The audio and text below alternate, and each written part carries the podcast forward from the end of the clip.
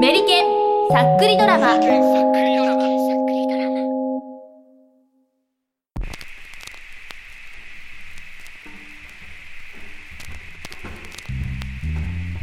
メリケンさっくりドラマ。喫茶店の女神。第5話。筋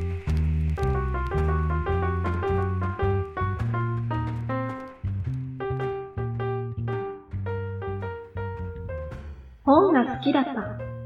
本にこびりついたインクの匂いが大好きだった。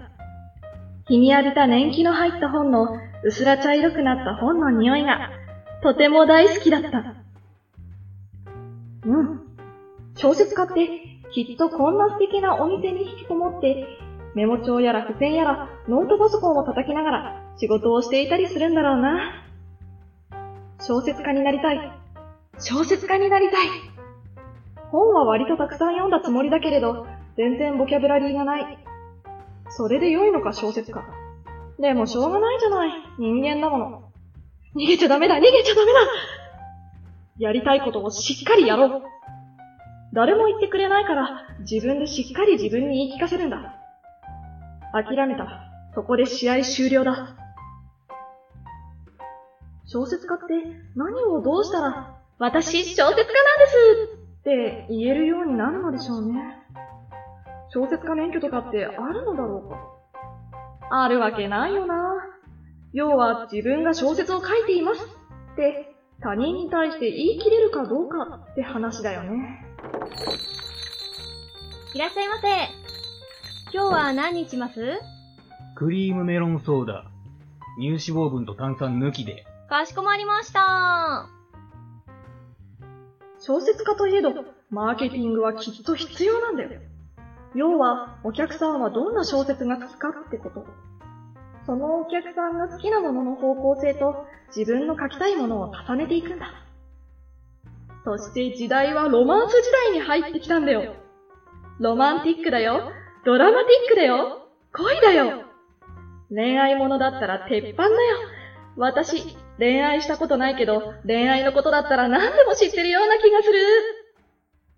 アニメだって漫画だってかなりの量を見たし、隣にイケメンが住んでる妄想の家に長いこと生活してきたし、遠距離恋愛だって、国際結婚だって、ドロドロの不倫だって、破局だって、妄想の中ではそれはそれは鬼のように経験してきた。そう。その妄想という名の経験の中から、いい感じで言葉を引っ張り出して、どっかんどっかん面白おかしく話を膨らませちゃって、それで編集さんなんかをワンワン泣かせちゃってさ、印税生活で左打ちまでってさ、ああ、ああ、うん、そうじゃないだろ。そうじゃないだろう、私。私が小説を書いている理由は、自分でちゃんと分かっているじゃないか。人とコミュニケーションが取れないからじゃないか。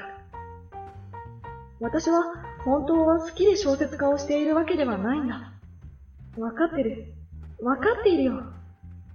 人と話をするのが苦手なんだ。苦手というより嫌いなのだ。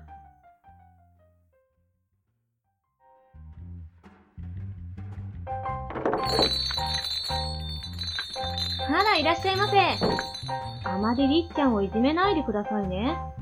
別にいじめてなんかいないよ。編集が仕事なんだからさ。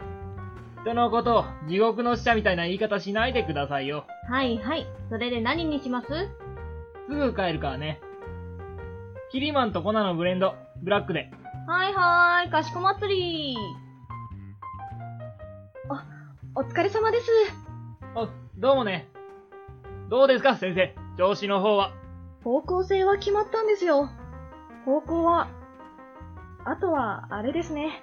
いつやる気スイッチが入るかです。あー、スイッチ入んないか。まあいいや。締め切りまでもう少しあるしさ。大丈夫でしょ。これ、頼まれた資料ね。例のリサーチの結果、結構いいデータ出てるんだよ。いい感じに活かしてくれると助かりますよ。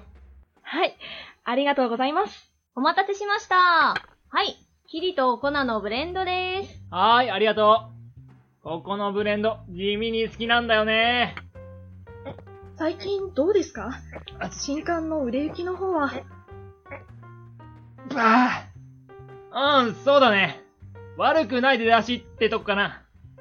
数ヶ月してうまくいったら、重版出るかもしれないからね。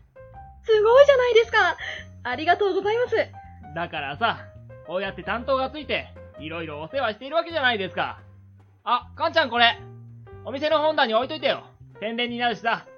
あ、これ、ありがとうございます。この前、りっちゃんにもらって熟読しましたよ。他のお客さんにもおすすめしておきますね。かんちゃんやめてよ。なんか恥ずかしいよ。なーに言ってんのプロなんだからさ。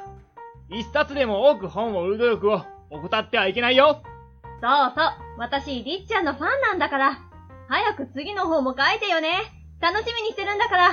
お、かんちゃんいいこと言った。もっと言ってやって。もう、編集者が二人いるみたいでめんどくさいお、もうこんな時間が。俺行くわ。頑張ってね。会社につけときますね。行きつきで。ありがとうございましたそう。私はすでにもう何冊か本を刊行している。でもね、でもね、自分の言葉で紡ぎ出して作ったものが、まだまだなんとなく薄っぺらいような気がしてならないの。なんというか、そう、全然納得いってないの。そんなこんなで、私、自分のことをどうしても小説家と言えずに、ムズムズしている。いらっしゃいませ。今日は何にします？ホットココア、砂糖抜きで。あ、こっちも同じで。かしこまりました。さてと、ネタ出ししますかね。妄想タイムの開始であります。うーん。うー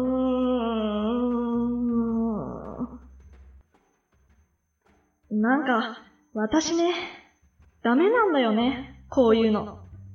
オシャンティーというか、今時というか、ちょっと、私小説家なんですよ。っていう感じの型にはまった仕事の進め方。家にいるときは、喫茶店に行ったらいいアイデアが出るかもしれない。と言って、喫茶店に行ったら、家に帰ってリラックスしたらいいもの書けるかもしれない。って、結果、巡り巡って堂々巡り。じゃあ私は今までどうやってアイデア出してたのかしら。どうやって仕事してたのかしら。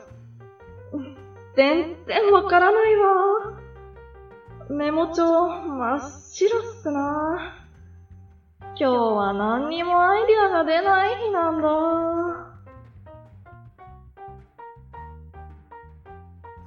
いつもの変顔の練習ですか？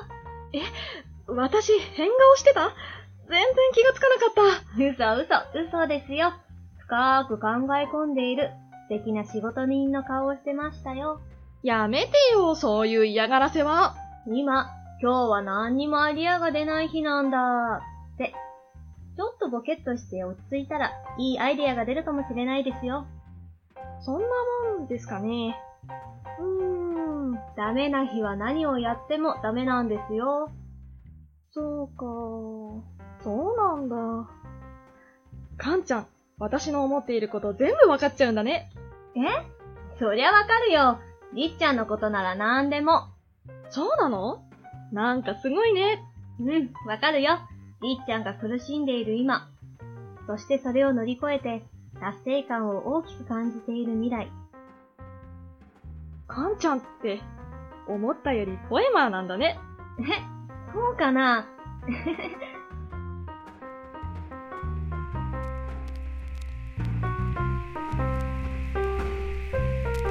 その数年後、この喫茶店を舞台にした恋愛 SF ファンタジー小説を彼女は執筆、出版することになる。